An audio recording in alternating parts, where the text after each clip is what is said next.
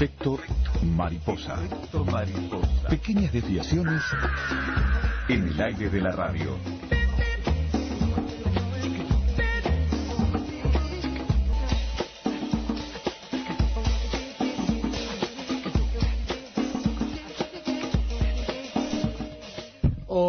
A todos, ¿cómo, es? ¿cómo andan? ¿Cómo anda Carolina Mola? Muy bien, acá hablando de el tema del y sí, día. en realidad Juan nos estaba diciendo, qué bien mi cuadro, ¿eh? que es Peñarol. Peñarol que... Para los que no saben, digo, ¿no? Sí, sí, ya. Todo el mundo sabe que el pelado es de Peñarol. Que marchó, pobre, bueno, pobre, pobre Juancho. Peñarol no me importa, pero Juan sí. ¿Qué dice, había, Mola? uno- había más de uno festejando ayer. Sí, sí, sí. La sí, salida sí, así sí, rápida Bueno, imagínate, imagínate. de la Copa. Sí, sí, no, yo no, a mí no me gustan esas cosas. Ahora hay que apostar a los darceneros. River Plate que sigue... Ajá. Le mando un saludo a Jano Gavar. Ajá, es cierto, es cierto. Este River Plate que sigue al firme. Vamos a ver si pasa de fase. Vamos arriba la, la Darcena. ¿Qué dice Molilla? Muy bien, acá viernes, por fin viernes. Bueno, menos mal, ¿eh? Por suerte, ¿eh? ¿Todo Qué bien? semanita, Galito. Movida, ¿eh? movida, mo- movidita, pero bueno. Decía que así. siempre que nos falta algún integrante. Nosotros somos una, un cuarteto. este, Perfectamente aceitado. Exactamente. Entonces, cuando nos falta un integrante, es como que, bueno, igual la integrante que falta estuvo aportando desde su casa, Claro. que es una especie de, de Bosnia-Herzegovina. Sí. Este, porque bueno. Le mandamos un beso a Le mandamos ¿eh? un beso. Así Está que el, con la casa dada vuelta. el lunes espero que, aunque siga la casa de la vuelta, dé señales de vida y venga por acá. Lo escucharon ya, Juan Steiner en cabina de control. ¿Andás bien? Más allá de eso, Juan, me alegro mucho. Carolina Mola eh, en producción y acá al lado al aire conmigo. Gabriela Yudiche también en producción y Gaby además nos asiste al aire.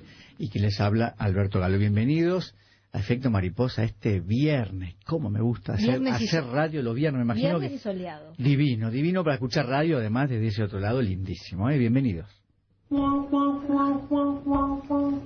Primero es una pequeña vibración que entra por los oídos y se te instala en el cuerpo.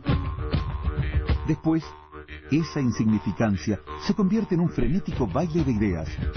Y ya no podrás escapar. Pero no te preocupes, son los síntomas del efecto mariposa. Qué bueno meternos con la fotografía, ¿eh? Vos sabés que estaba parece- pensando Sí, exactamente genial. lo mismo. Me ¿Sabés estaba que- cansando el cine. No, pero ¿sabes lo que estaba pensando? No, pero eh, lo que estaba pensando es que eh, acá en Efecto Mariposa nos gusta mucho la fotografía. Claro. Hemos eh, dedicado muchos programas a la fotografía programas. porque es una disciplina que eh, nos interesa a los cuatro. Sí, sí. sí, Entonces, nos interesa eh, po- especialmente. ¿eh? Especialmente. Entonces, Sí. por eso eh, surgen siempre temas de, de fotografía. Sí, y esta es una fotografía especial. La tengo acá adelante. Es una fotografía especial, extraña. Eh, a ver si intento, si intento contarla.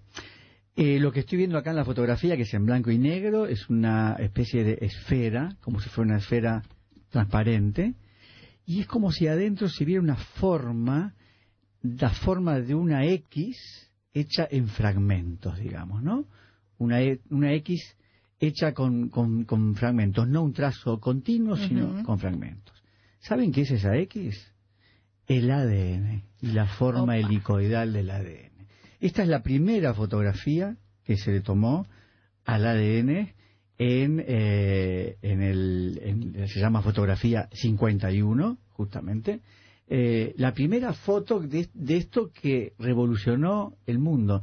Ya no fuimos los mismos después de descubrir la forma del ADN y de alguna, de alguna manera de qué estamos hechos y cómo estamos hechos. Exactamente, porque la- se identifica la estructura del ADN. Exacto. Esta fotografía que fue obtenida mediante difracción de rayos X eh, en, en, en- en 1952. o Claro, sea, por eso no sé por qué le pusieron 51. Era 52, que era lo más... es cierto. Este, fue obtenida eh, por una mujer, Sí, Rosalind Franklin, sí. una científica. Eh, y bueno, y hasta acá podría llegar la historia. Pero la historia sigue, es, un poco lamentable la historia, es un poco triste, son cosas que no deberían ocurrir ni en la vida, pero mucho menos parecería en la ciencia. La fotografía fue tomada por ella entonces, por, Fra- por eh, Rosalind Franklin, eh, mientras trabajaba en el King's College en Londres, en el grupo de John Randall. Maurice Wilkin mostró la fotografía a eh, James Watson, sin querer. Wilkins, Maurice Wilkin era, trabajaba Un allí, colega. un colega de Mm. ellos, vio la foto que sacó esta chica, muy jovencita en aquel entonces, y se la mostró entonces a Watson, sin que eh, Rosalind lo supiera. Primer cosa terrible que ocurrió, digamos. A escondidas le mostró la foto a un colega. Eh, y bueno, esta foto se convirtió en la prueba decisiva que llevó a la confirmación de la estructura doble dicoidal del ADN que había sido postulada a lo largo del año 1953 en una serie de cinco artículos publicados en la revista Nature. Los artículos de Franklin y Raymond Gosling, Gosling fue también uno de los que anduvo manipulando la foto y mostrándola, eh, eh, los dos, en el mismo número de la revista Nature, se convirtió en las primeras publicaciones de esta imagen calificada mediante rayos X. Este fue el trabajo que hizo Rosalind Franklin, aplicar los rayos X a esto. Ella murió de un cáncer de ovarios muy tempranamente, lamentablemente. Eh, entonces no pudo ver ni la publicación, no pudo ver que esto fue atribuido a sus colegas y no pudo ver que sus colegas ganaron el premio Nobel por esto. Y por no suerte se sabe, no, perdóname, no se sabe si no murió también por trabajar con, rayos, X, ¿no? Y por suerte no, no vio cómo los colegas ni la mencionaban ni la mencionaron. El premio Nobel eh, se, lo, se, lo dieron en el año 63 a Watson, a Crick y a Wilkins, que fue el trío dinámico, exactamente, que la ningunearon sin ningún sin ningún tipo de problemas a, a esta científica que había descubierto, bueno, fíjense, el, el descubrimiento del siglo XX. Eh, hace más o menos un mes. ¿Se habrá entendido? Me quedé preguntándome a mí mismo. ¿Se habrá entendido lo que contamos? Yo creo que sí, pero de todas formas, igual, eh, en un ratito vamos a desarrollar toda esta historia porque es una historia realmente, eh, bueno, eh, no es insólita, te voy a decir, porque en realidad es una historia que ha pasado los robos en... se ha repetido bastante. Se ha, repetido bastante. Si ahora, si ahora no pasa quizás tanto, es gracias a que existe la web, que existe el Internet, que se publican, eh, que están reguladas las publicaciones, entonces ah, es mucho más difícil ahora que en el año 52 robar o ocultar un, este, un descubrimiento científico. Pero el hecho es que estos, estos tres este, hombres, y hago una, una, una subrayado. en la palabra hombres, porque no es casualidad que eh, los tres que se llevaron el botín sean hombres y quien descubrió en realidad la, quien hizo la foto y quien descubrió la estructura sea una mujer y se haya quedado sin nada. Y esto después lo vamos a hablar también. ¿no? Este, pero en definitivas cuentas, estos tres hombres se llevaron este, el reconocimiento por algo que quizás ellos también tenían reconocimiento, pero ni que hablar que faltaba un cuarto. Lo curioso es que esto salió a la luz porque uno de ellos, el propio Watson, escribiendo una nota, habló muy mal, o Wilkins, no me acuerdo cuál de los dos, habló muy mal de eh, Rosalind Franklin, mm. y allí este, una mujer salió a reivindicar esto, diciendo, no, pero esperen un poco. Escribió un libro. Ella descubrió la fotografía esta, en la que ustedes, ustedes se la robaron, le robaron la foto, no le dijeron nada, y basaron toda su investigación en esa fotografía, primera fotografía, la foto 51 de la, de la, bueno, la forma doble dicoidal del ADN. Años después, este, empezaron a surgir este tipo de reivindicaciones hasta que hace un mes, eh, sin ir más lejos, eh, el Doodle de Google, esa, esa imagen que pone el Google, el buscador de Google para homenajear este, determinados hechos o personas, eh, el Doodle fue justamente una foto de Rosalind Franklin en el año de su nacimiento, en la fecha de su nacimiento, este, para eh, recordar que ella había sido la descubridora de la estructura del ADN. El doctor Miguel Vicente eh, escribe, entre otros medios, en el país de Madrid y es autor de varios artículos sobre eh, Rosalind Franklin. Es profesor de investigación en el Consejo Superior de Investigaciones Científicas. Dirige un laboratorio en el Centro Nacional de Biotecnología y cree que relatar al público con sencillez los resultados de la investigación es su deber. Ahí tenemos otra vez la divulgación científica, ¿no? Mm. Tanta gente muy seria, súper académica, pero que ha decidido divulgar lo que hace para que los que estamos de este otro lado podamos comprender algo, ¿no? Eh, vamos a charlar con él sobre este caso. Miguel Vicente es un, científico reconocidísimo en España Eh, él también tiene esta faceta eh, de, divulgación. Ha hecho un gran trabajo eh, para publicar en la web sobre Rosalind Franklin, que además le dedica a sus hijas mujeres. Este, así que, bueno, creo que pone en su lugar cada una de las cosas de esta historia, ¿no? Cada uno de los ingredientes de esta historia. Así que vamos a hablar con él y también vamos a hablar de otras mujeres en la ciencia. Si nos da el tiempo, vamos a comentarles, a leerles algo sobre un, artículo de página 12, escrito por Emilce Dio Beismar, argentina, psiquiatra y psicoanalista, que bueno ha escrito sobre esto, sobre esto que tú decías recién, Carolina, ¿no? No es el único caso. Exactamente. La mujer y la ciencia es un gran tema eh, y una gran injusticia en muchos, en muchos casos. En otros, por fortuna, no. Eh, por ejemplo, Marie Curie logró ciertas cosas, mm. tuvo dos premios Nobel. Otras no, por ejemplo, este, eh, poco reconocimiento de sus, de sus colegas, este, incluso algunas prohibiciones legales que había entonces en las universidades, como que las mujeres publicaran. Cierto reconocimiento y nada más, digamos, ¿no? Así que si tenemos música vamos a comentarles algo de esto. Muy bien, y vamos a eh, a escuchar una entrevista que le hiciéramos a Raúl Alzogaray, eh, científico argentino, autor de Una tumba para los Romanov, Secretos del ADN, a través de historias de detectives, Ares y Reyes, un libro que escribió Raúl Alzogaray, que fue publicado en esa colección que nos gusta tanto, que es la colección Ciencia que Ladra, de la editorial Siglo XXI. Y, este, y básicamente lo que hace eh, Raúl Alzogaray, que es doctor en biología, es hablar sobre historias de ADN. Y nos parecía que era este, un contenido como anillo al dedo para este programa. Perfecto. Esta fotografía que insisto la tengo acá es la es la foto del, secreto de la vida, digamos. Imagínense en aquel momento lo que fue descubrir en una fotografía esto, ¿no? Era eso, el secreto de la vida. Es una foto pionera. Así que vamos a poner un poco de música a la tarde con otras 10 fotos pioneras en cada una en su tema. Exactamente, desde la primera foto que se vio en positivo hasta el primer retrato de una figura humana. Bueno, vamos a hacer un recorrido justamente con música este, para hablar de esas de esas 10 fotos que hicieron historia. No creo que tengamos tiempo, pero tenemos previsto, por si lo tenemos, algo sobre el premio Nobel. Pero el lado más oscuro. El lado más oscuro.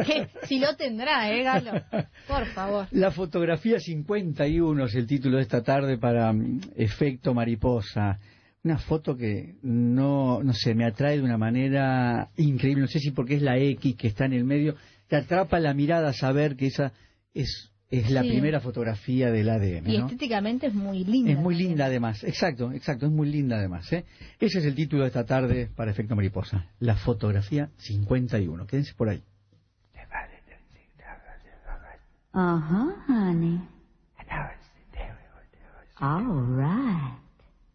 My baby whispers in my ear.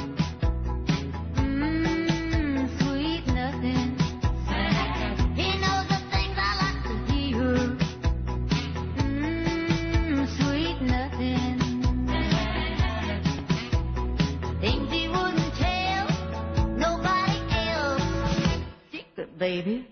Them to myself. Sweet nothing.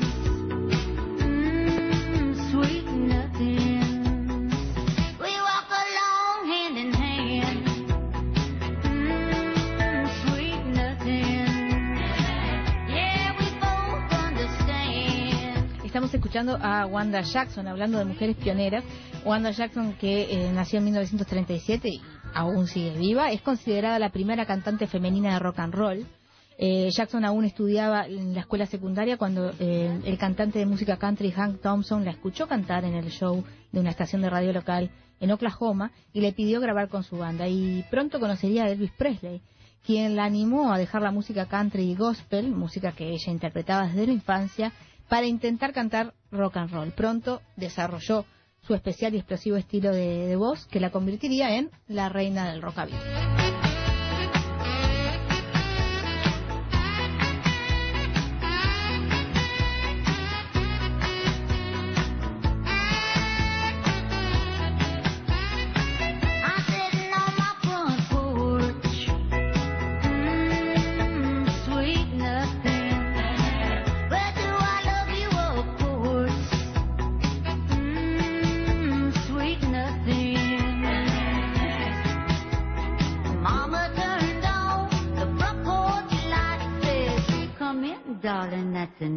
Tonight. Sweet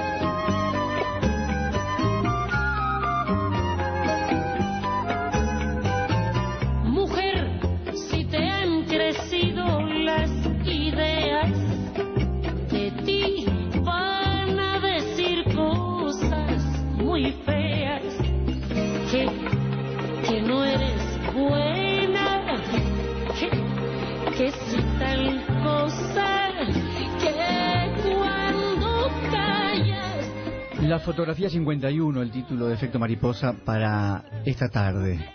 La ciencia, dice la autora de esta fotografía 51, la ciencia y la vida ni pueden ni deben estar separadas. Para mí la ciencia da una explicación parcial de la vida, tal como se basa en los hechos, la experiencia y los experimentos. Estoy de acuerdo en que la fe es fundamental para tener éxito en la vida, pero no acepto tu definición de fe, la creencia de que hay vida tras la muerte. En mi opinión, lo único que necesita la fe es el convencimiento de que esforzándonos en hacer lo mejor que podemos, nos acercaremos al éxito y que el éxito de nuestros propósitos, la mejora de la humanidad de hoy y del futuro, merece la pena de conseguirse.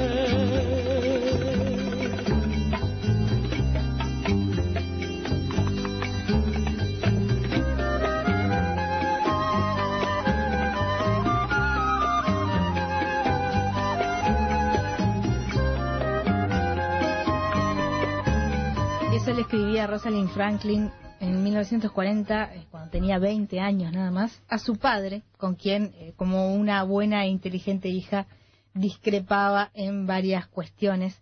Y esto es parte de un artículo que escribe el científico Miguel Vicente, eh, ya lo habíamos presentado cuando abrimos el programa, profesor de investigación de la CSIC y director del laboratorio del Centro Nacional de, de Biotecnología eh, divulgador científico y que ha hecho un estupendo trabajo sobre eh, Rosalind Franklin y bueno, lo hemos hurtado y lo hemos invitado para que eh, hablemos un poquito de, de esta figura femenina de la ciencia hoy. Eh, Miguel, mucho gusto. Hola, buenas tardes. Buenas tardes. ¿Qué tal? Bienvenido a Efecto Mariposa. eh. Gracias por acompañarnos. ¿eh? Pues nada, es un placer. Eh, lo decíamos al comienzo del programa, nos gusta mucho además en efecto mariposa este tipo de científicos que eh, sin salir de la academia han decidido divulgar de alguna manera lo que hacen para que los que estamos de este lado y en, este- el caso nuestro haciendo programas que nos donde nos interesa divulgar también podamos entender las cosas de otra de otra forma, ¿no? Eh, es una decisión de siempre esta de, de divulgar y preocup- preocuparse por la divulgación. Bueno, no es de siempre, es desde que me di cuenta de que aparte de trabajar en cuestiones experimentales que a mí me interesaban, era muy importante que el gran público tuviera acceso a los resultados de mis investigaciones y eso me llevó luego a extenderlo a otras áreas, como por ejemplo el los, los artículos que se están comentando, que eh, realmente no son directamente relacionadas con mi trabajo, pero es un tema que me interesó mucho desde que leí un libro eh, de una amiga de Rosalind Franklin en el cual reivindicaba el papel que había jugado ella en el descubrimiento de la estructura en doble hélice del ADN. Un artículo que además, eh, y obviamente esto no es casualidad, tú lo dedicas a tus hijas, ¿eh?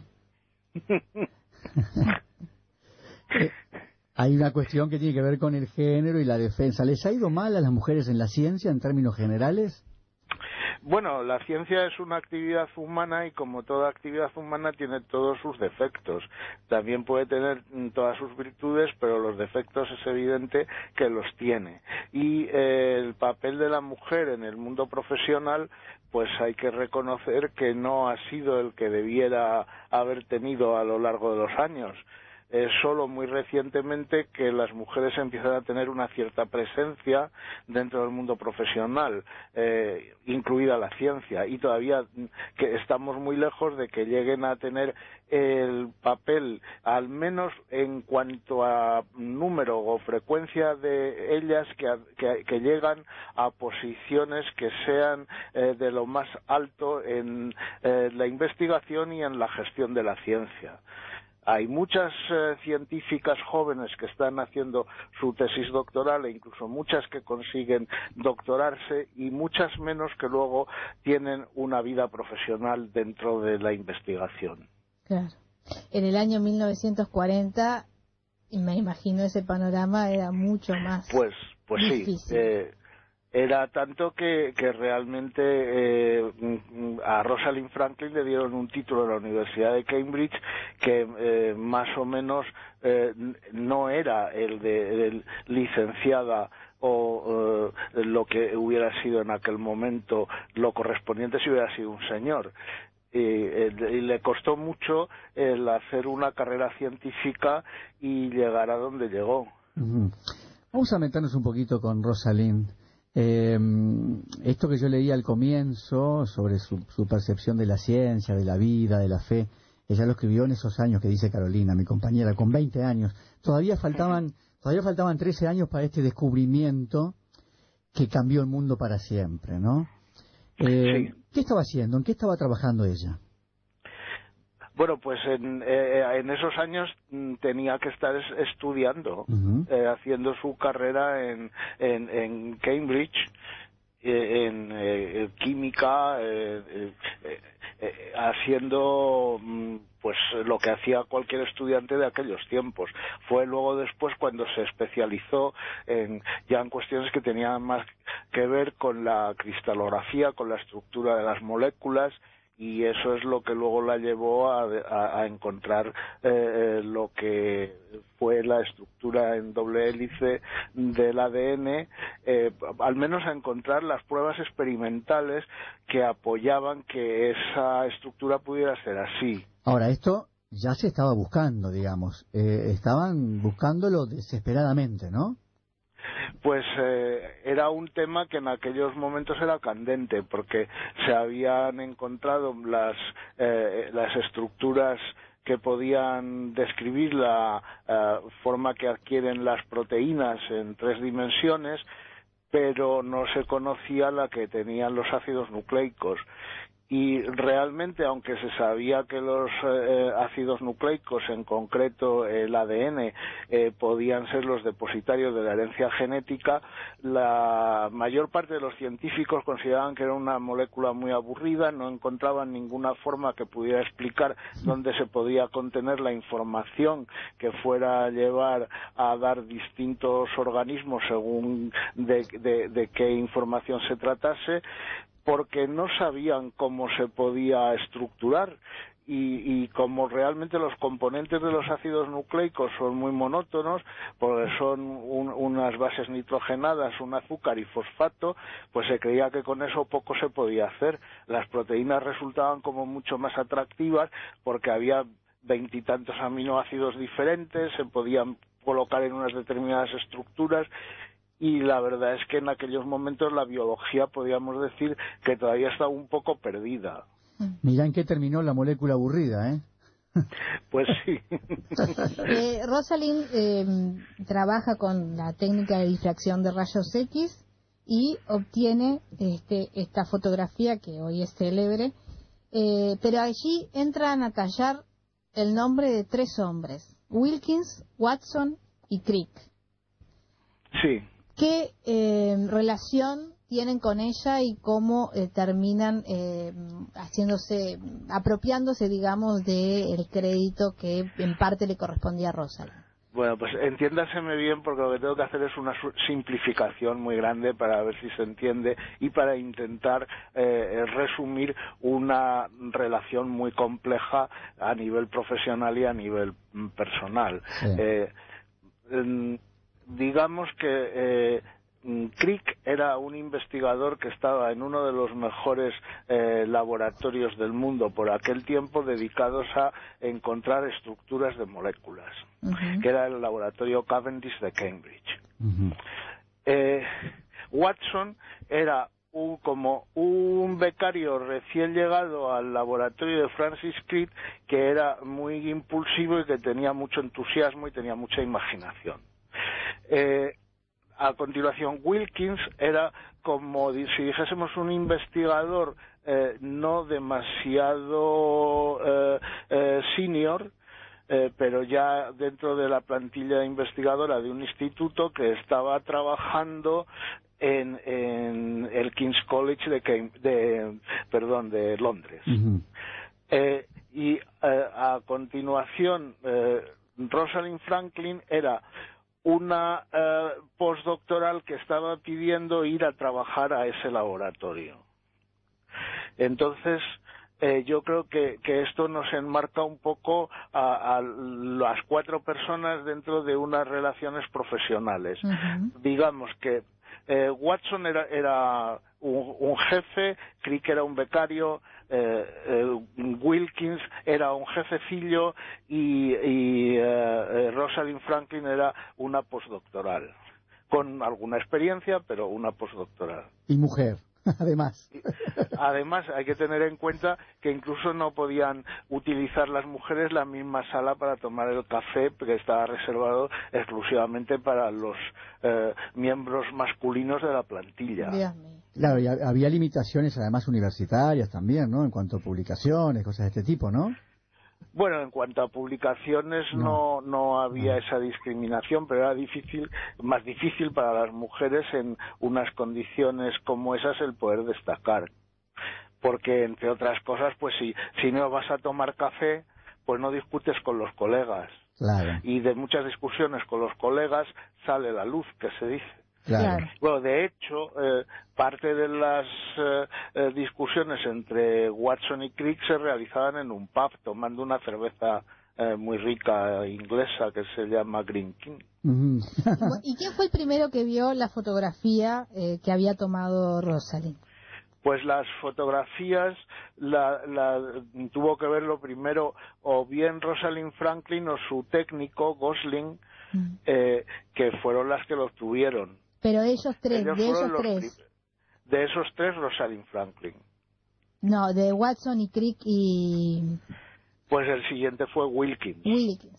Fue el que lo filtró, digamos.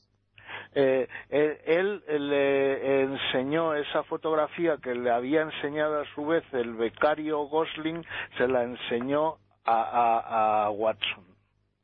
Eh, ¿Qué es lo que vemos en esa fotografía que es tan atractiva e incluso artística?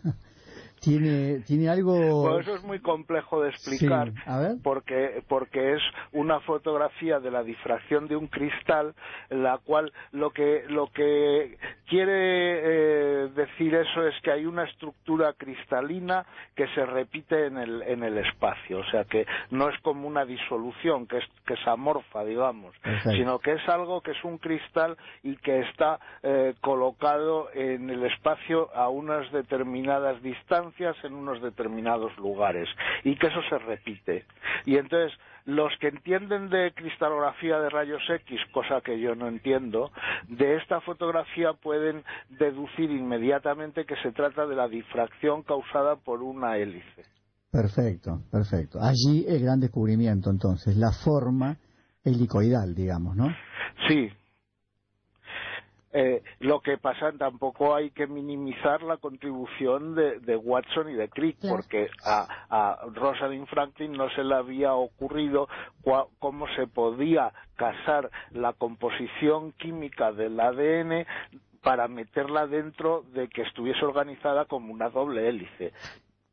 Claro. Eso fue fue una fue un- una genialidad de, de, de Watson que se dedicó a hacer recortables y entonces a ver cómo casaban esos recortables. Claro, acá lo, lo que faltó, digamos, posiblemente haya sido trabajar en conjunto, eh, ¿no? Trabajar todos juntos. La pregunta es por qué la ignoraron después, ¿no?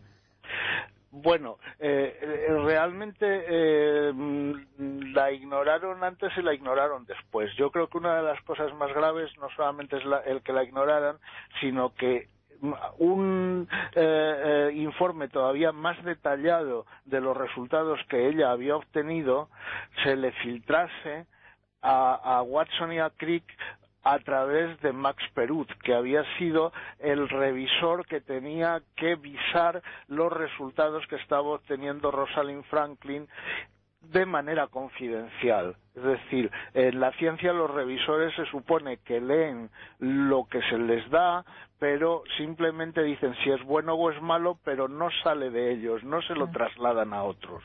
Y en este caso esa confidencialidad se rompió. Porque el informe que ella había enviado, detallando todas las cosas, eh, acabó en el eh, pupitre de Watson y Crick. Eh, acabó en el pupitre de uno de los jefes, digamos. Sí, Eh, ahí aparece un cuarto personaje que, que, que, que es el- este tutor o revisor, ¿no? Que- Max Perut, ahí está, eh, que era del Cavendish. Ahí está. Este era, era una persona que era un experto en cristalografía y ya eh, había resuelto varias estructuras moleculares, sí. O sea que la ignoraron en el mismo momento en que ocurrió esto, eso está claro, ¿no? Bueno, eso no solo Pero- es ignorancia, eso Sí. en principio sería un, un delito si en la ciencia hubiera delitos, pero claro, claro. Pero después, la- después siguieron ignorándola, eh, no, no la comentaban, no, no comentaron esto en ninguno de sus discursos, no lo comentaron cuando ganaron el Nobel. Eh, no, no, no. Eh, fue, hombre, yo no creo que hubiera ninguna intencionalidad eh, muy fuerte en eso, pero vino muy bien que no estuviera viva. Claro. Porque mm, en realidad mm, Rosalind Franklin había muerto un tiempo antes de que este, los tres ganaran el Nobel justamente por Sí. una por esta investigación que se inició con esa con esa fotografía 51. Eh, obviamente ella no recibió el Nobel ni pudo ver este cómo ellos lo recibían ni tampoco pudo escuchar cómo no la nombraban. Ahora, ¿cómo eh, resurge el nombre de Rosalind Franklin años después? Bueno, pues quizás, quizás eh, eh, Watson escribió un libro que se llama eh, La doble hélice, en el cual se permitió ser sincero con- sobre todo aquello que él pensaba con respecto a cómo se había descubierto la doble hélice. Y entonces ahí a Rosalind Franklin pues la, la retrató de una manera eh, muy eh, desfavorable.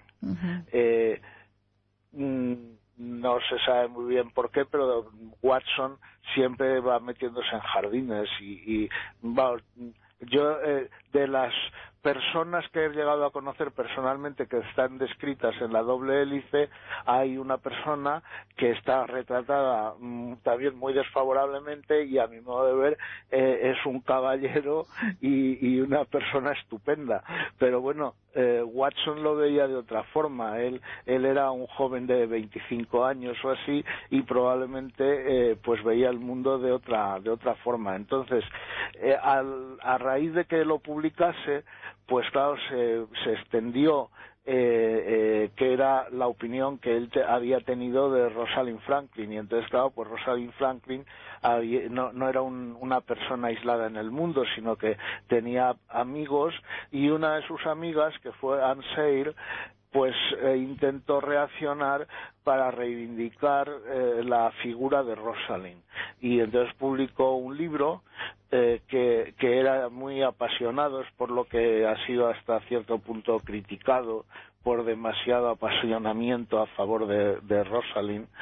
Sobre Eh, todo con la cuestión de género, ¿no? Sí, porque porque Sayre lo escribió un poco eh, sobre el punto de vista feminista, que claro, en aquellos años el movimiento feminista empezó a ganar bastante impulso y todo esto pues eh, fue una coincidencia hasta cierto punto pero eso fue el momento en el cual la figura de Rosalind Franklin empezó a ser reivindicada. Y luego ya se eh, publicaron cosas eh, más equilibradas y eh, se han descubierto documentación adicional y se puede ver cuál ha sido la historia con un poco más de, de, perspectiva en la cual a lo mejor pues no todo el mundo es perfectamente bueno ni todo el mundo es perfectamente malo pero Claro. eh, yo creo que hoy en día se puede eh, atribuir a cada cual su mérito y su demérito Claro. con lo que se sabe hasta el momento Eh, también uno de, un- uno de los integrantes de este trío, eh, Maurice Wilkins, también escribió eh, un libro como Sí. autoesculpándose, ¿no? Sí, bueno, eh, eh, yo creo que de, de todos ellos Wilkins a lo mejor era, eh, perdóneseme, el menos genial. Y, y, y entonces él también hasta cierto punto se vio metido en una serie de cosas. El problema que, que mm, tuvo con Rosalind Franklin es muy fácil de adivinar. Si tú eres un jefecillo y te dicen que va a venir una chica a trabajar contigo, tú crees que esa chica va a estar haciendo lo que tú le digas. Una secretaria. No, una Sí. técnico, una Una técnico, técnica. casi, una, un- una, una técnico un poco glorificada, pero técnico, y que va a hacer los experimentos que tú le marques. Y eh, claro, si a esa persona le han dicho que ella va a venir a trabajar independientemente en un tema, pues es evidente que las dos eh, cosas que se le han dicho a las dos personas no casan Claro. Es, es y, un y choque. si no se lo y si nadie se lo explica y en, en una en el mundo ese en el cual las mujeres tenían que utilizar una sala para tomar el café diferentes y además sabiendo cómo son los ingleses pues es lógico que nunca se lo van a contar el uno al otro Claro. Claro. y eh, el eh, Wilkins debió de ponerse ya pues totalmente de uñas en contra de Rosalind Franklin cuando vio que ella no le hacía caso Claro. Eh, esta- estas cuestiones ocurren en todos los medios. Eh, la, la falta de ética no es una cuestión de la ciencia, sino del ser humano, digamos, ¿no? Pero hoy nos preguntábamos con Carolina si en este mundo de Internet, donde las cosas están más a la vista, donde no es un poco más difícil que ocurran estas cosas, ¿no? no ¿Siguen ocurriendo? Eh, es, es, es perfectamente eh, factible que sigan ocurriendo. Siguen, siguen ocurriendo entonces, digamos. Ya digo que porque hay internet no dejamos de ser humanos. Sí, claro, está Claro. clarísimo. Está claro, está claro. No, pero digo que mm, a lo mejor, eh, se- como la información llega tan rápido a todo el mundo eh, y que puede ser llegar a ser pública más rápidamente, eh, quizás si, Se si ella hubiera publicado, claro, quizás si se publica en, en una, revista científica o lo que sea, este, No, pero es que desde que se hace una observación hasta que se publica en una revista Pasa mucho tiempo, claro. pasa mucho. claro, Porque una observación en sí misma no tiene validez, hay que comprobarla y hay que hacer eh, eh, hipótesis alternativas y, y- y comprobarlo a su vez. Claro. Eso es lo que hacía Rosalind Franklin y que Watson y Crick no hacían. Watson y Crick encontraron el modelo tan bonito que, co- que lo publicaron, pero ellos no hicieron ninguna otra cosa adicional. Eh, y Rosalind Franklin estaba intentando el ver las alternativas y excluirlas. Claro. Eh, lo publicaron a la vez. Hay que, hay que señalar eso, que el- la foto 51 y lo, lo que había escrito Rosalind Franklin salió en la misma revista, el mismo número, pero eh, después del trabajo de Wilkins y después del trabajo de Watson y de Crick. O sea, lo que no fue fue el, el- el- el primero de los tres trabajos, Claro. fue el tercero pero luego a la hora de eh, mm, tener eh, la gloria por quien había eh, descrito el modelo, pues se lo llevaron Watson y Crick, que hasta cierto punto digo que era correcto, porque el modelo lo desarrollaron ellos, lo que pasa es que lo desarrollaron a partir de unos resultados que no eran suyos. Claro. Si, si Rosalind Franklin hubiera sido hombre, ¿hubiera pasado lo mismo? No lo sabemos, pero podemos hacer alguna hipótesis. hombre, vamos a ver, eh, Wilkins no se llevó la fama y era hombre. Claro. Sí, es cierto. Y también tenía muchos datos en los que se basaron Watson y Crick.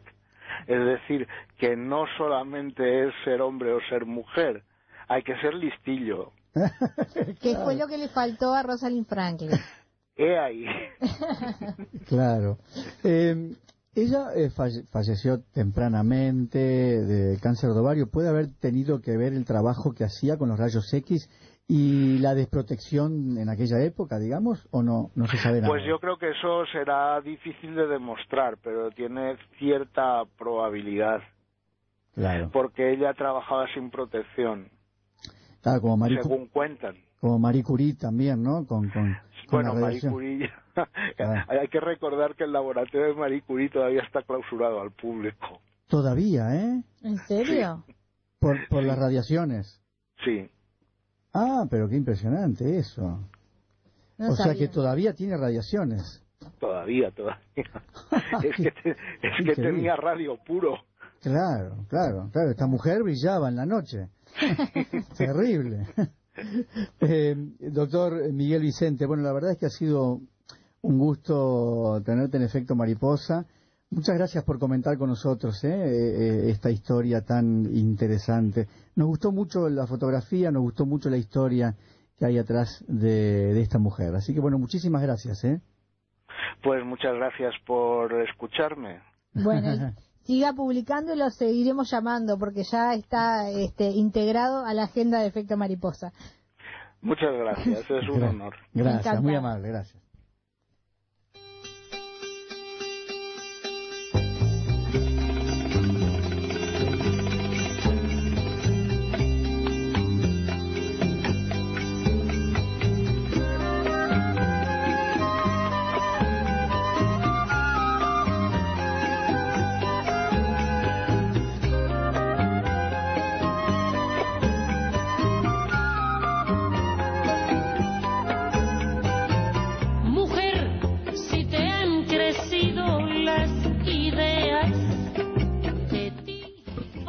¿Sabes que llegamos a los 5.000 amigos de Efecto Mariposa? Uh, muy bien. Se nos topeó la página, así que ahora eh, tenemos un segundo sitio eh, donde no hay que pedir amistad, sino solo cliquear me gusta.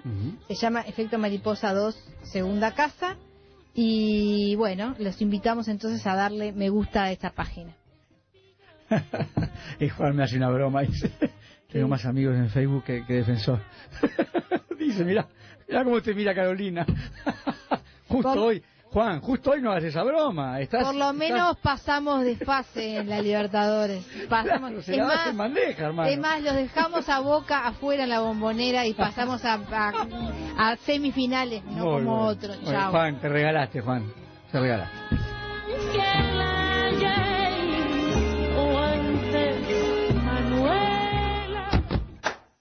Lo único seguro es que el sol sale por la mañana y se oculta en la noche.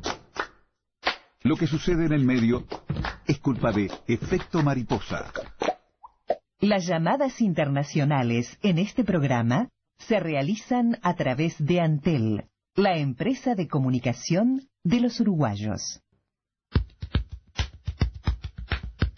Siempre sabremos cómo empieza, pero nunca cómo termina. Sorprendete con nosotros. Efecto mariposa.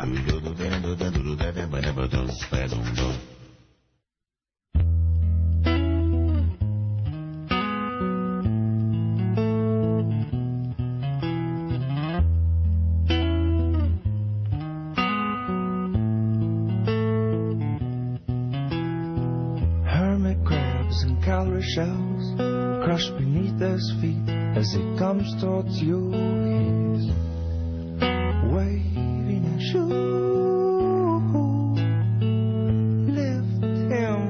up to see what you can see he begins his focusing here, aiming at you. And now we have cutaways from memories and close-ups of anything that he has seen or even dreamed. And now he's finished focusing. Imagining lightning striking sea. So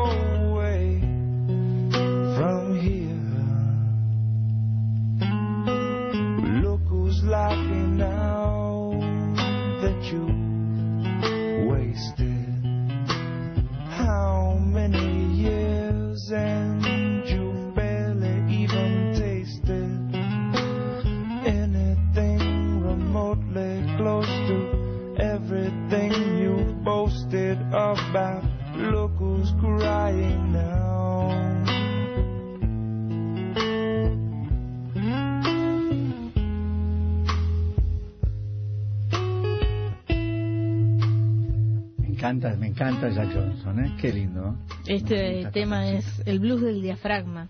Muy lindo, muy lindo, el, el hawaiano, ¿no? Mm. Eh, vamos a ponerle eh, Fotografía 51, el título de, de esta tarde para Efecto Mariposa. Y decíamos, vamos a ponerle un poco de música a la. ah, perdón. perdón, me atoré. a las fotografías. a las primer- Esta es una fotografía pionera, decíamos, ¿no? Una primera fotografía en su género. Así que vamos a ponerle un poco de música a otras fotografías que también fueron primeras en su género.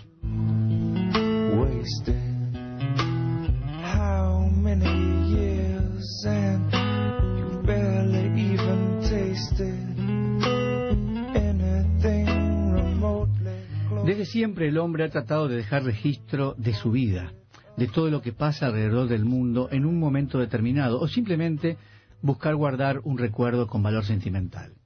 Ante esa inquietud, se ha valido de dibujo, pintura, escultura y otras variadas y diferentes técnicas que lo ayuden a recrear esas imágenes. De ahí que surgiera la fotografía, ciencia y arte de captar imágenes a través de la luz. Con su llegada, el mundo cambió y muchos retratos ocupan un lugar especial en la historia de la humanidad, tal como las fotografías que presentamos a continuación, las primeras en su género.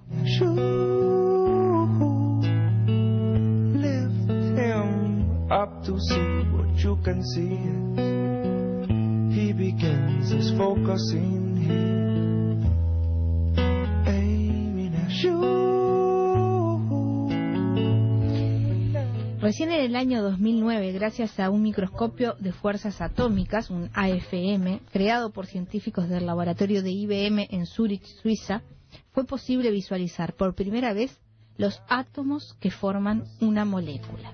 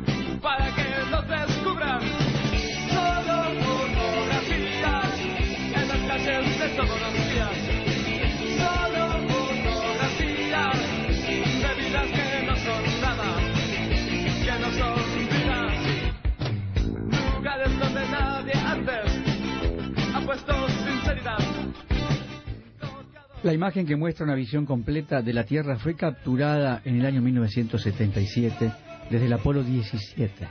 Muestra, en su orientación original, del Polo Sur hacia arriba. Fue la primera vez que esta nave hizo posible que se tomara una fotografía de la capa de hielo del Polo Sur. Vidas en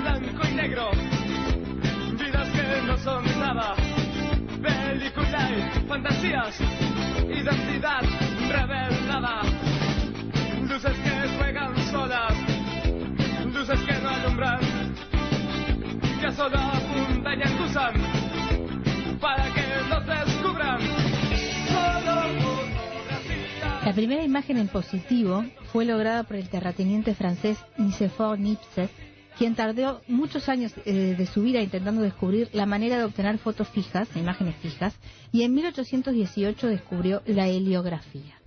En 1825 logró captar lo que es considerada la primera fotografía en positivo, un niño llevando un caballo por las riendas.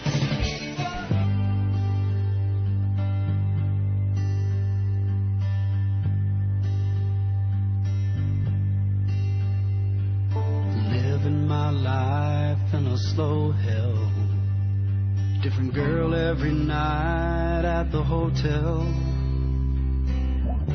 I ain't seen the sunshine in three damn days. Been fueling up on cocaine and whiskey. Wish I had a good girl to miss me. Lord, I wonder if I'll ever change my ways. I put your picture away, sat down and cried today. I can't look at you while I'm lying next to her. I put your picture away.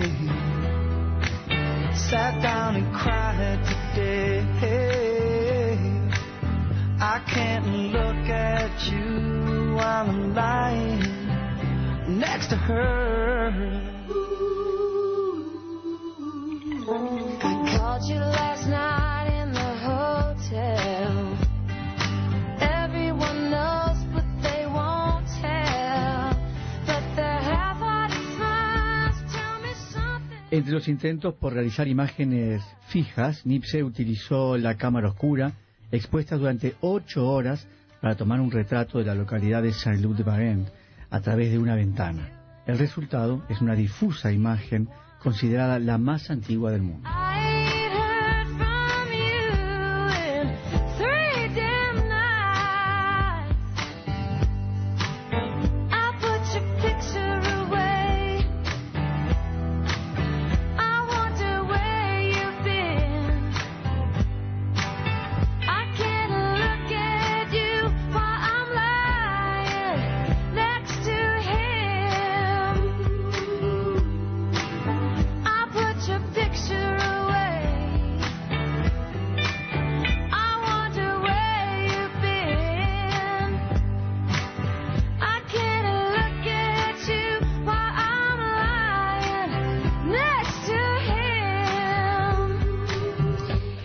La primera fotografía incidental de un ser humano lleva el nombre de otro pionero.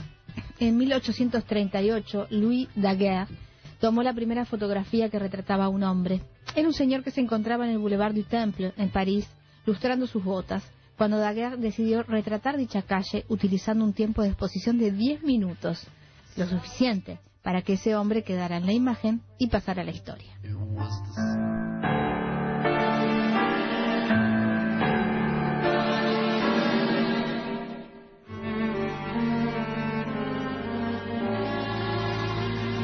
Já conheço os passos dessa estrada, sei que não vai dar em nada seu segredo e sei de cor.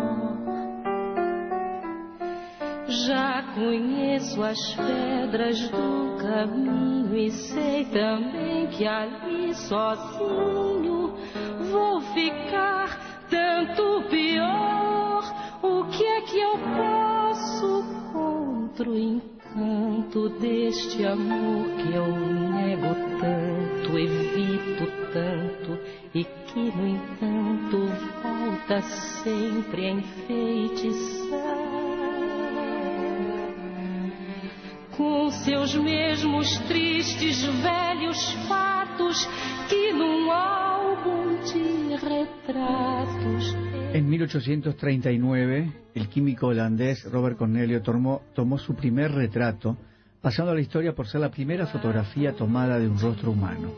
Esto lo hizo a través de un procedimiento donde utilizó plata sobre una placa de cobre, en la cual, por detrás, grabó la primera imagen de luz tomada.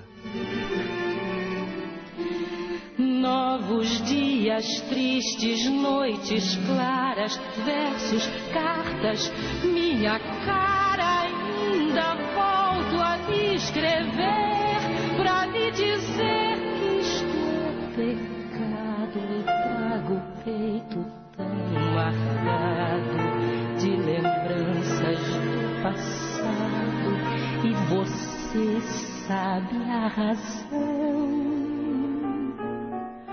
Vou colecionar mais um soneto, outro retrato em branco e preto a maltratar meu coração. En 1861 los avances eran más notables y fue en ese año cuando se creó la primera fotografía a color. Quien quedó en la memoria colectiva fue el físico escocés James Clerk Maxwell, quien obtuvo el retrato y lo nombró Tartan Ribbon. La foto muestra un espectro de colores a través de filtros.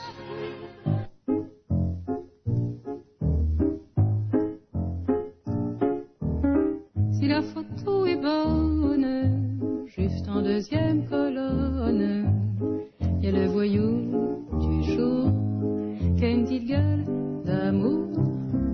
la rubrique du vice, y a l'assassin de service qui n'a pas du tout l'air méchant, qui a plutôt l'œil intéressant, coupable ou non coupable, s'il doit se mettre à table que j'aimerais qu'il vienne pour se mettre à la mienne. Si la photo est bonne, il vient de sa personne, plus l'air d'un assassin que le fils de mon voisin.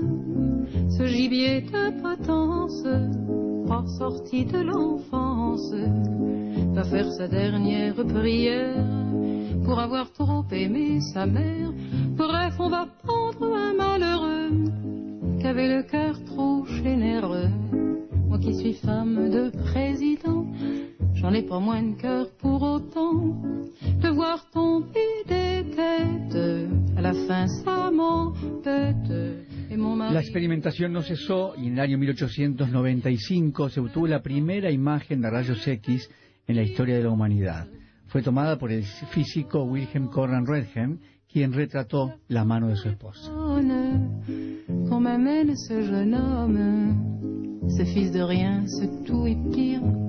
Cette crapule au tout sourire, ce grand gosse au cœur tendre, qu'on n'a pas su comprendre. Je sens que je vais le conduire sur le chemin du repentir pour l'avenir de la France contre la délinquance. C'est bon, je fais le premier geste, que la justice fasse le reste, surtout qu'il soit fidèle, surtout je vous rappelle, à l'image de son portrait, qu'il se ressemble trait pour trait. C'est mon ultime. El filósofo y matemático norteamericano Russell Kirsch capturó la que hoy es conocida como la primera imagen digital. Es el rostro de su hijo, Walden Kirsch, que fue tomada en 1957, recién, mirá, convirtiéndolo en el pionero de la fotografía digital.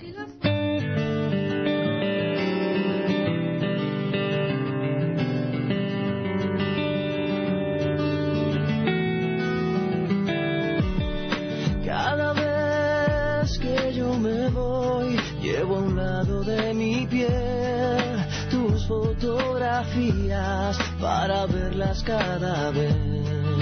Que tu ausencia me devora entero el corazón y yo no tengo remedio más que amarte. Y en la distancia te puedo ver cuando tus fotos me siento a ver en las estrellas tus ojos ver cuando tus fotos sin poder.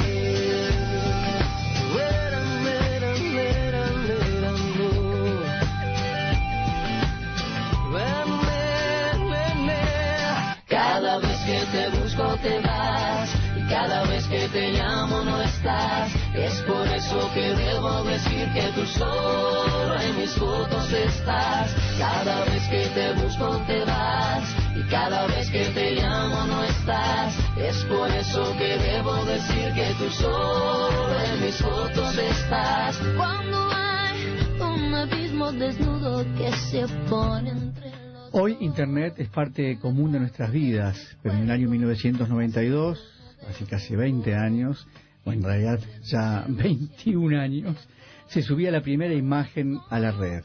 Lo realizó una banda de música de mujeres pertenecientes al CERN, una organización europea de investigación nuclear.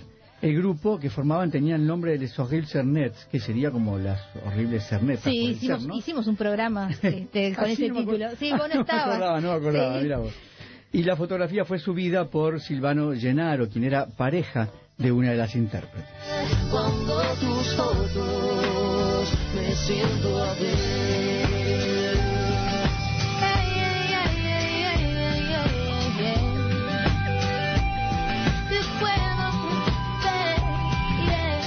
Cada vez que te busco te vas y cada vez que te llamo no estás. Es por eso que debo decir que tú solo en mis fotos estás. Cada vez que te busco te vas y cada vez que te llamo no estás. Es por eso que debo decir que tú solo en mis fotos estás. Cada vez que Bueno, 10 fotos pioneras en este día que estamos haciendo fotografía 51, es el título de Efecto Mariposa de hoy. Y qué Eh, linda música. ¿Viste qué linda? Mm. Mira, estábamos escuchando recién a Juanes con Nelly Furtado, eh, fotografías. Eh, si la foto, si la foto Ebon de Bárbara, retrato en blanco y preto de la gran Eli Regina. Eh, luego Kid Rock y Jerry Crow hacían Picture, un tema bastante nuevo. Solo fotografías de los traidores, un tema bastante viejo. Y abríamos con el genial Jack Johnson, F-Stop Blues, o mejor dicho, el blues del diafragma. Y el texto es sacado del blog Baro Fox eh, del año 2011. Eh, el artículo se llama Siempre hay una primera vez, 10 fotos pioneras. Me valgo del recuerdo, casi de tu voz. Y de nuevo siento enfermo este Gracias, estar, eh, gracias por estar ahí en el teléfono y en el Facebook. Le, le quiero agradecer especialmente a Elizabeth que nos colgó un link a una página que tiene 50 fotos milimétricamente sincronizadas. No sabés lo que es este blog. Lindo. Este ¿eh? artículo, las fotos son excepcionales. Si quieren entrar a la página, eh, Ah, al Facebook, la pueden ver. La primera es el. Cristo del Corcovado. Eh, Una y- avioneta. y una avioneta pasando por adelante que tiene la, exactamente. Es mira esta que eh, Muy bien. no muy buenas todas. Este se llama 50 fotos milimétricamente sincronizadas. Está en el en el Facebook de Efecto Mariposa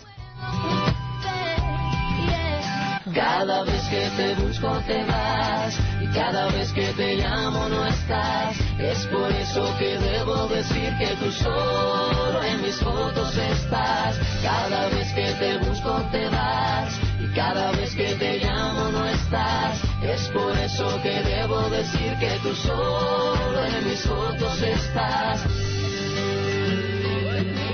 Cada vez que te.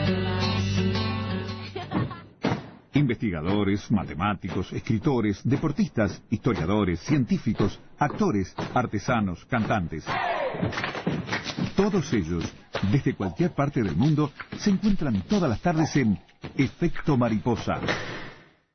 Llamado público abierto número 913.020. En el marco de lo dispuesto por el artículo 1, literales A y B, de la Ley 16.127, de 7 de agosto de 1990, con la redacción dada por el artículo 11 de la Ley 17.930, de 19 de diciembre de 2005, UTE convoca a la ciudadanía a participar de un concurso de oposición y méritos con el fin de proveer 14 plazas de agentes comerciales para distintas unidades de esta administración en las siguientes localidades. Paysandú, dos plazas, y una en cada una de las siguientes. Tacuarembó, Piriápolis, Punta del Este, La Paloma, Minas, 33, Carmelo, Atlántida, Tala, Salinas, Sauce y Maldonado. Bases e inscripciones. Los y las interesadas deberán inscribirse a través del formulario que se encuentra en la página web www.ute.com.ui,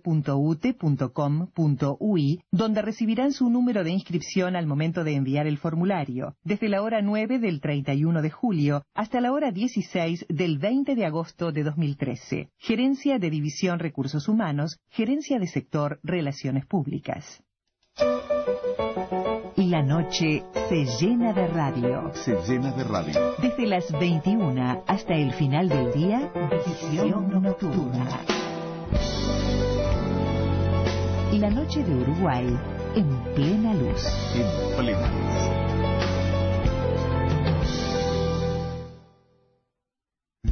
Festival de Tango en la Sala Citarrosa.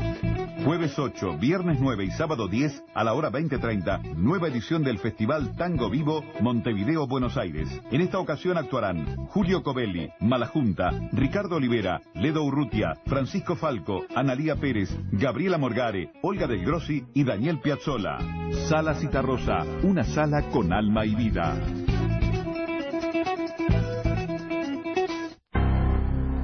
Somos Radio Uruguay, 1050 AM, Montevideo, Uruguay, y sus repetidoras 103.9 FM en Colonia, 100.1 FM en Bella Unión, 98.7 FM en Artigas, 104.3 FM en Salto, 103.5 FM en Paysandú y 92.1 FM en Mercedes. Emisoras de Radiodifusión Nacional.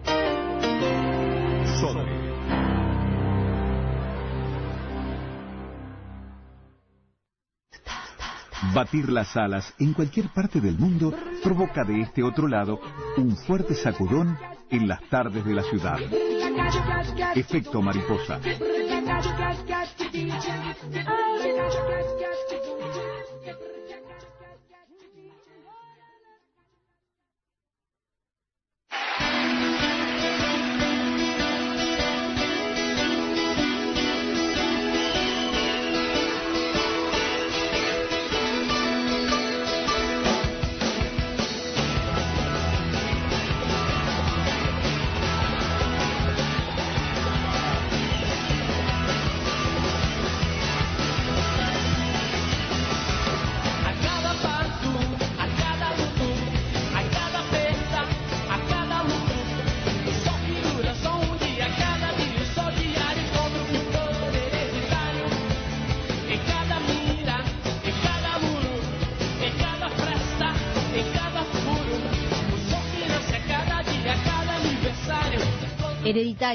Titás, eh, justamente el tema que vamos a tratar ahora porque eh, vamos a hablar de historias de ADN, eh, una entrevista que le realizáramos a Raúl Alzogaray, autor del libro Una tumba para los Romanov, secretos del ADN a través de historias de detectives Ares y Reyes.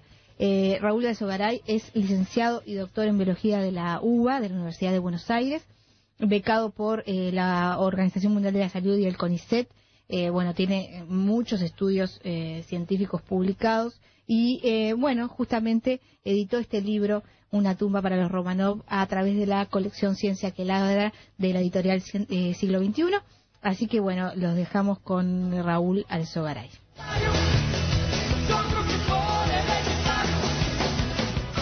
Raúl eh, bienvenido a Efecto Mariposa esta tarde. Gracias por estar con nosotros. Hola, ¿qué tal? ¿Cómo les va? Muy bien. Raúl es licenciado y doctor en biología de la UBA y becado por la Organización Mundial de la Salud y el CONICET. Trabajó un año en el eh, Departamento de Agricultura en los Estados Unidos. Durante 10 años ejerció la docencia en la Universidad de La Pampa. Es investigador científico del CONICET y profesor asociado de la Escuela de Posgrado de la Universidad Nacional de General San Martín. Entre otras cosas. ¿Cómo estás, Raúl? Bienvenido, gracias por atendernos. Y bueno, vamos a empezar a desbrozar un poquito este libro, Una tumba para los Romanov. Eh, ¿Qué querías hacer cuando te propusiste escribirlo? Eh, lo que hice en este libro fue reunir una serie de historias que me gustaban mucho y que tenían en común el ADN. Eh, Son todas historias reales eh, en las que hay misterios biológicos, misterios históricos, leyendas, y que se han tratado de resolver y en uno- algunos casos se han resuelto eh, haciendo estudios de ADN. Hoy estamos eh, acostumbrados a escuchar sobre el tema, estamos acostumbrados a que se resuelvan muchos, eh, mu- muchas incógnitas a través de esta tecnología del ADN. Pero, pero ¿cuándo fue la primera vez que se utilizó? ¿Cuál, cuál es el primer registro de utilización del ADN para, no sé, para condenar a alguien, por ejemplo? Sí, eso fue en los años 80. Inglaterra y bueno, había un asesino que había violado y matado a dos jovencitas. Eso fue en 1983, 1986. Y bueno, era un pueblito en Inglaterra, se llamaba Narborough. Y bueno, nadie, no había cómo encontrar al asesino porque no había dejado ninguna huella, salvo eh, su semen en la ropa de las jovencitas. Pero en esa época no había forma de estudiar el ADN, así que No había tecnología, digamos, ¿no? Para Claro, eso. no, no existía ni el conocimiento ni el equipamiento para hacerlo. Eh, entonces, eh, por unos años el crimen quedó sin resolver y cuando ocurrió el segundo crimen eh, había un sospechoso por rumores y se encarceló a un mozo de cocina Mm. que aparte no era una persona relativamente poco instruida y bueno, parece que presionado por la policía confesó eh, a pesar de no haber cometido los crímenes. Pero había mucha presión social, mucha presión de la prensa y bueno, eh, lo apretaron a esta persona y confesó un crimen que no había cometido. Fue a la cárcel, lo condenaron y eh, después cuando aparecieron las pruebas de ADN eh, se pudo analizar el semen de, encontrado en las ropas de las jovencitas y se determinó que el mozo preso era inocente. Así que esa fue la primera vez que se usó el ADN para demostrar la inocencia de alguien. En los años 80, decís. De ahí me vengo ahora a lo último de lo último. Cuando uno mira CSI, ¿es verdad lo que vemos ahí? ¿O tampoco es tan así? ¿El ADN es tan, tan mágico de un, de un instante a otro? ¿O requiere una otra una tecnología un poco, no sé, con más, más tiempo? Sí, eh, no, de mágico no tiene nada. Eh, es una prueba muy fuerte y tampoco es eh, decisiva. Eh, en un juicio no solo se tiene en cuenta el ADN. Eh, el ADN da una probabilidad muy alta de identificar a un sospechoso, pero hay que tener en cuenta otras cosas. Porque si el sospechoso en ese momento hay pruebas de que estaba a mil kilómetros de distancia, eh, bueno, hay que tener en cuenta esas otras pruebas. Eh, si todas las pruebas indican al sospechoso y encima eh, el ADN da la altísima probabilidad de que sea, bueno, ya es más probable, mucho más probable que sea el, el criminal, ¿no? Estamos en la década del ADN. Eh, O- sí, o- quieren, sí. bueno, no sé, recién empieza esto. Pues sí, claro. claro. Eh, sí, también se puede hablar del siglo del ADN, no sé. Eh, digamos que en los últimos años es verdad, eh, el ADN se metió por todos lados en la vida cotidiana. Es cosa de todos los días en las noticias, eh, no solo para resolver crímenes, quizás eso es lo más llamativo y también porque tiene mayor cobertura de prensa, Claro. pero también está ayudando a resolver todo tipo de interrogantes eh, a nivel científico, a nivel médico también. Por ejemplo, sobre- para averiguar sobre eh, acerca de dónde venimos, ¿no? Hay una historia que me encantó de tu libro, que es la historia de Eva mitocondrial. Ajá. Me gusta ese nombre y apellido. ¿Podrías contar algo? Eh, sí, claro. Eh, bueno, esto fue también eh, hace algo más de 20 años, cuando empezaron los estudios de ADN, eh, se había descubierto que nosotros tenemos en nuestras células ADN en dos lugares. Uno es el núcleo de la célula, donde están esos 23 cromosomas que ustedes mencionaban antes, pero también hay un corpúsculo mucho más chiquito que se llama mitocondria Sí. y es donde ocurre la respiración celular. Eh, bueno, esos corpúsculos tienen su propio ADN, que es mucho más pequeño que el de los núcleos. Eh, es un ADN mucho menos extenso. Y resulta que el ADN de las mitocondrias eh, se hereda por línea materna. Es decir, eh, yo heredé la- mis mitocondrias de mi mamá Claro. y mi hermana también, y mi mamá los heredó de su mamá y, así sucesivamente. Eh, entonces no hay aporte de los hombres en esto. Sí. Eh, y bueno, lo que se ha hecho es eh, ver las diferencias en distintas poblaciones del mundo.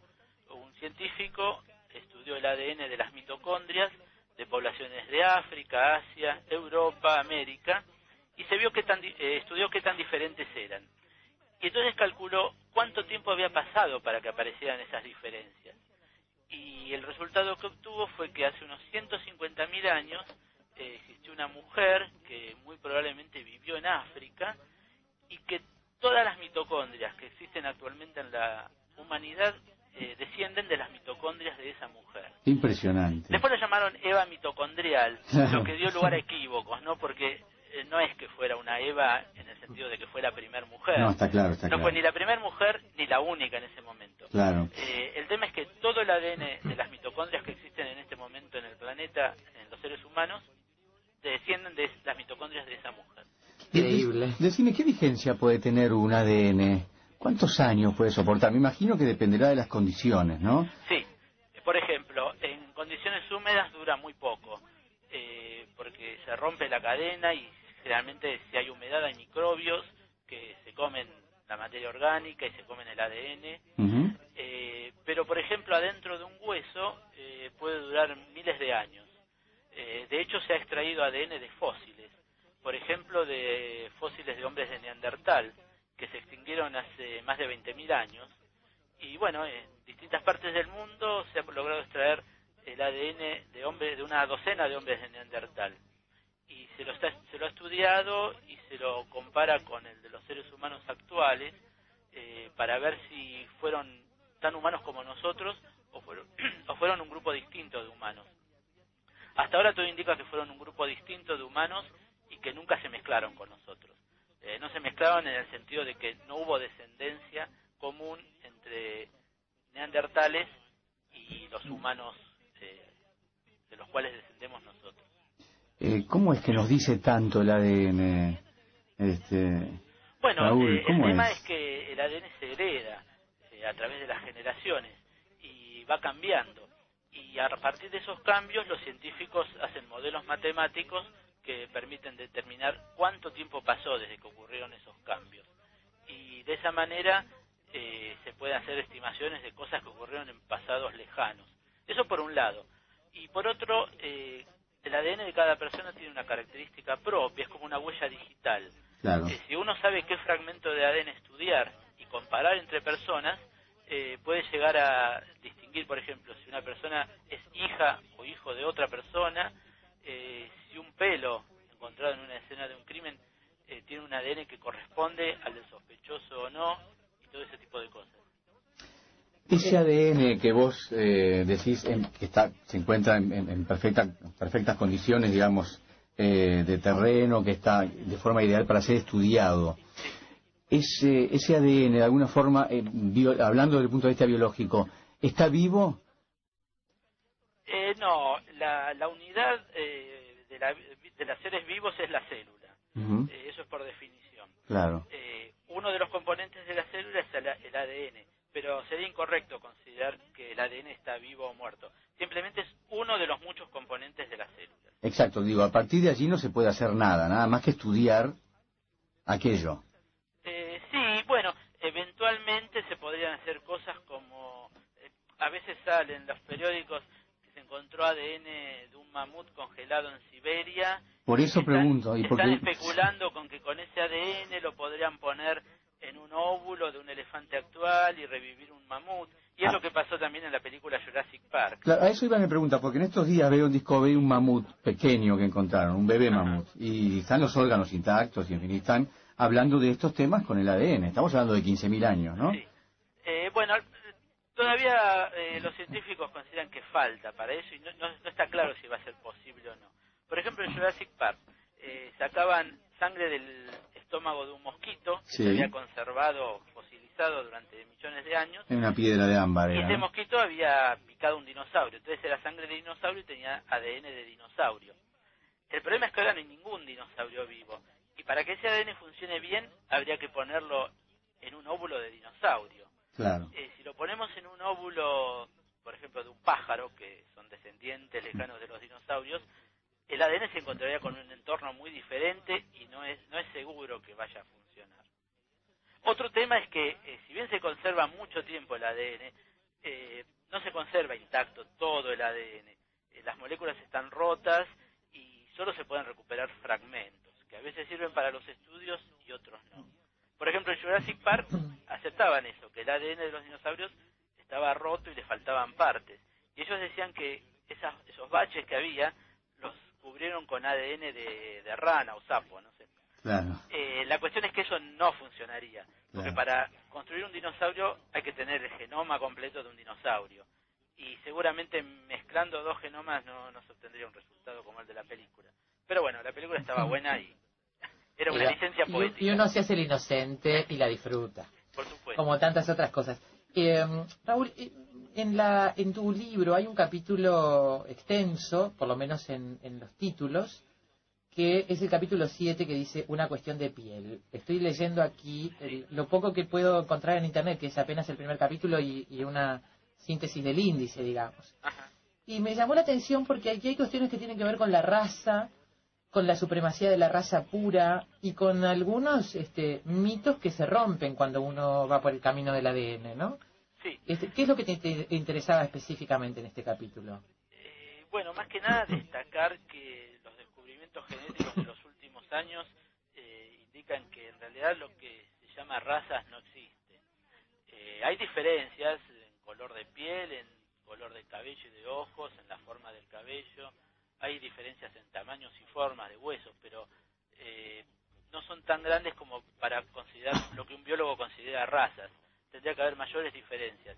Y fundamentalmente, a nivel genético, todos los humanos que vivimos actualmente en el planeta somos muy pero muy parecidos. O sea que no, no se justifica considerar que hay grupos diferentes de otros, eh, al menos a nivel genético. En el aspecto, bueno, es otra historia, pero resulta que el aspecto eh, depende del ambiente. Porque nosotros no somos solamente el producto de nuestros genes, somos el producto de nuestros genes que interactúa con el ambiente. Por ejemplo, si dos mellizos que tienen prácticamente el mismo ADN, o dos gemelos, tienen prácticamente el mismo ADN, pero a uno se lo alimenta muy bien y al otro se lo alimenta muy mal, van a salir diferentes de aspecto. Uno va a salir, bueno, por ahí gorditos y le dan muchas grasas y hidratos de carbono, y si al otro le dan una dieta muy pobre, eh, va a salir raquítico Claro. y quizás sea uno más alto que el otro y demás. Y así hay un montón de factores, el clima, eh, las condiciones ambientales, incluso la, la altura a nivel del mar en cual uno vive, todo eso hace que las personas sean diferentes. Y a lo largo de la evolución, en los últimos miles de años, eh, distintos grupos humanos se adaptaron a vivir en distintas regiones del planeta, en distintas condiciones, y ahí fueron surgiendo las diferencias que se ven a simple vista, ¿no? En color de piel, eh, forma de los ojos, características del cabello y demás. En Pero- realidad hemos, nos hemos hecho más complejos para adaptarnos, pero quizás han llevado una mejor parte a aquellos seres que no intentaron complejizarse demasiado y, no- y por lo tanto no se han, entre comillas, desarrollado como nosotros, pero que tienen una, una línea genética prácticamente igual a la nuestra. Claro, eh, Y son seres este, adquirieron, adquirieron un aspecto diferente por el medio en cual vivieron, pero a nivel genético son iguales que nosotros. Aunque algunos insisten en que algunos son más iguales que otros. Sí, eso sí suele suceder. Raúl, tu libro se llama Una tumba para los Romanov. Sí. Eh, ¿Qué tiene que ver los Romanov? ¿Qué tiene que ver esta familia con el ADN? Eh, la familia Romanov fue la familia del último zar de Ajá, Rusia, sí. que en 1917, en medio de la revolución bolchevique, fueron fusilados. Ujú.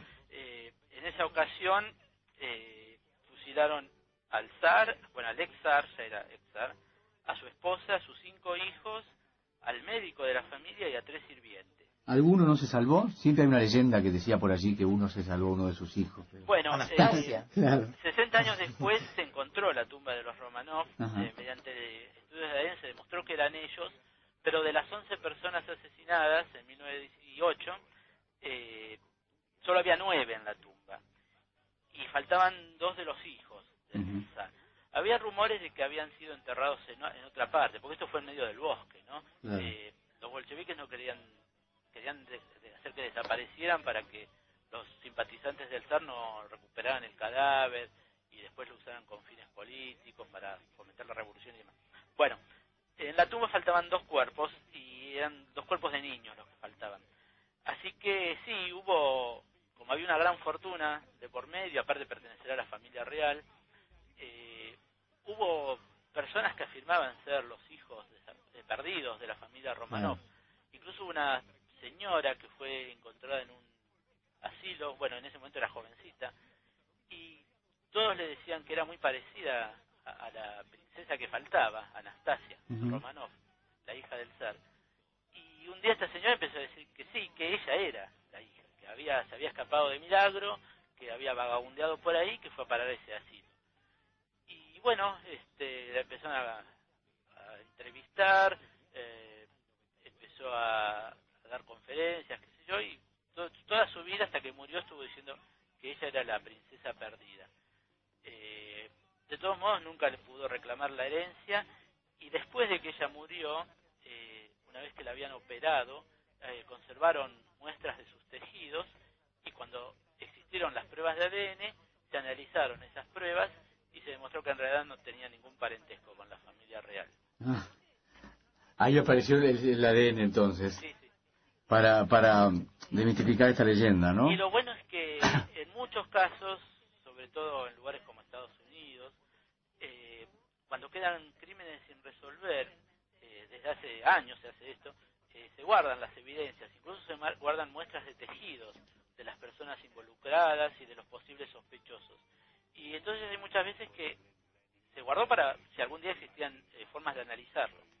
Y bueno, estuvieron acertados porque finalmente un día hubo formas de analizarlo y por ejemplo eh, varias no sé alrededor de una docena de personas en los últimos años eh, han sido escarceladas porque se demostró a través de pruebas de ADN que no existían en el momento del juicio que eran inocentes Mira vos.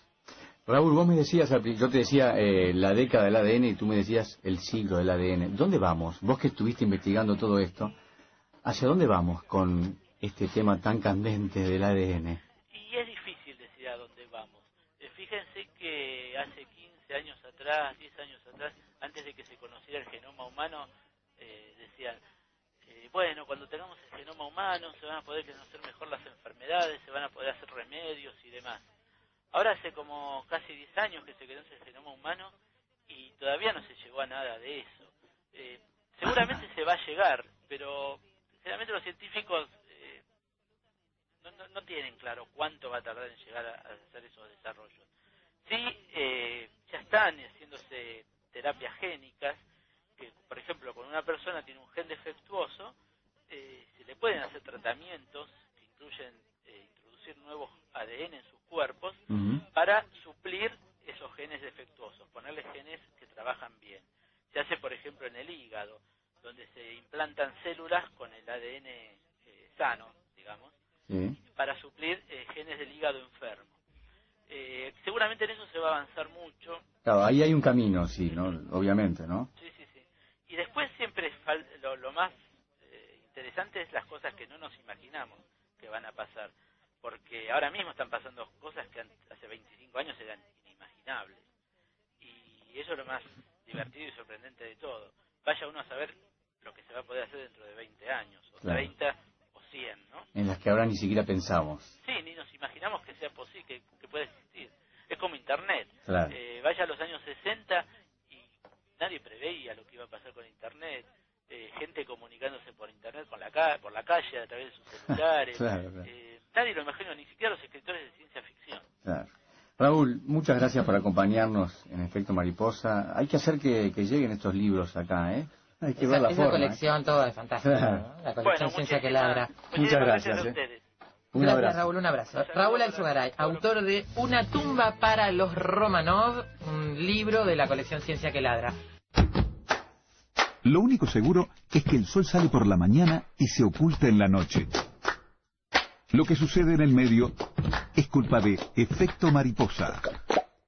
Las llamadas internacionales en este programa se realizan a través de Antel, la empresa de comunicación de los uruguayos. Llamado público abierto número 913021.